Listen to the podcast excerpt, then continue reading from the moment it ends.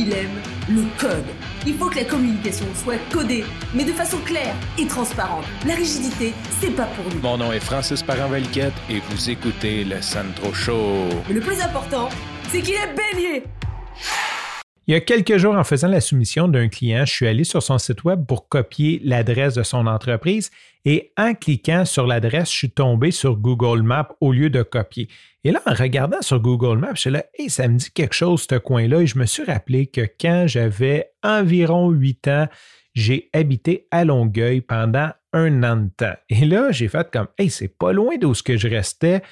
Et bien sûr, là, ça devient compliqué. Ma mère est morte. Euh, je pense pas qu'il y ait grand monde dans ma famille qui aurait gardé une trace de cette adresse-là.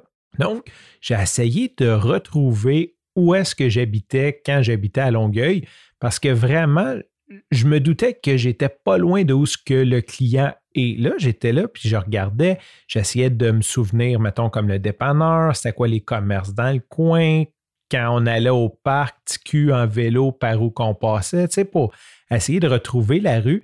Et là, je me promenais de rue en rue, merci à Google Street View. Et à un moment donné, je me suis dit, hey, c'est vrai, et c'est ça que je veux te compter aujourd'hui. C'était un petit quartier résidentiel de Longueuil, mais assez disparate.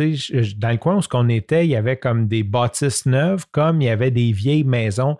Et en avant de chez nous, c'était vraiment, mais vraiment, vraiment creepy. Il y avait une ferme. Mais c'était plus white trash que ferme, je dirais. C'était un vieux monsieur, je pense qu'il avait quelque chose comme 92 ans. Et lui, c'était la ferme de sa famille. Il est né là, il a grandi là, puis il a décidé qu'il allait vivre jusqu'à temps qu'il meure dans cette maison-là. Et là, je pense que la ville a essayé d'exproprier comme cinq fois. Il s'est battu en cours. Il n'était pas question qu'il sorte de là. C'était comme quatre terrains résidentiels, grosso modo. Et dans le fond, il y avait une espèce de maison quasiment comme une maison mobile. Ça avait été bâti, tu vois que c'est une vraie maison, c'était pas une maison mobile, mais dans le sens que c'était un plein pied, une seul étage, rectangulaire, avec tu le vieux bardeau du début du siècle dernier, là, vraiment euh, une construction, là, ça avait l'air quasiment d'une boîte de tôle. Puis en avant, il y avait tous ces, quatre terrains de, de long où ce qui faisait pousser des tomates. Je ne sais pas trop ce qu'il faisait pousser, mais il y avait vraiment, il faisait de l'agriculture en plein milieu de la ville. Quoi, tu vas me dire qu'aujourd'hui, en 2021, je pense qu'il y a bien des granos qui rêveraient de racheter ça. Mais à l'époque, c'était weird, surtout que le monsieur, il avait comme un drôle de comportement.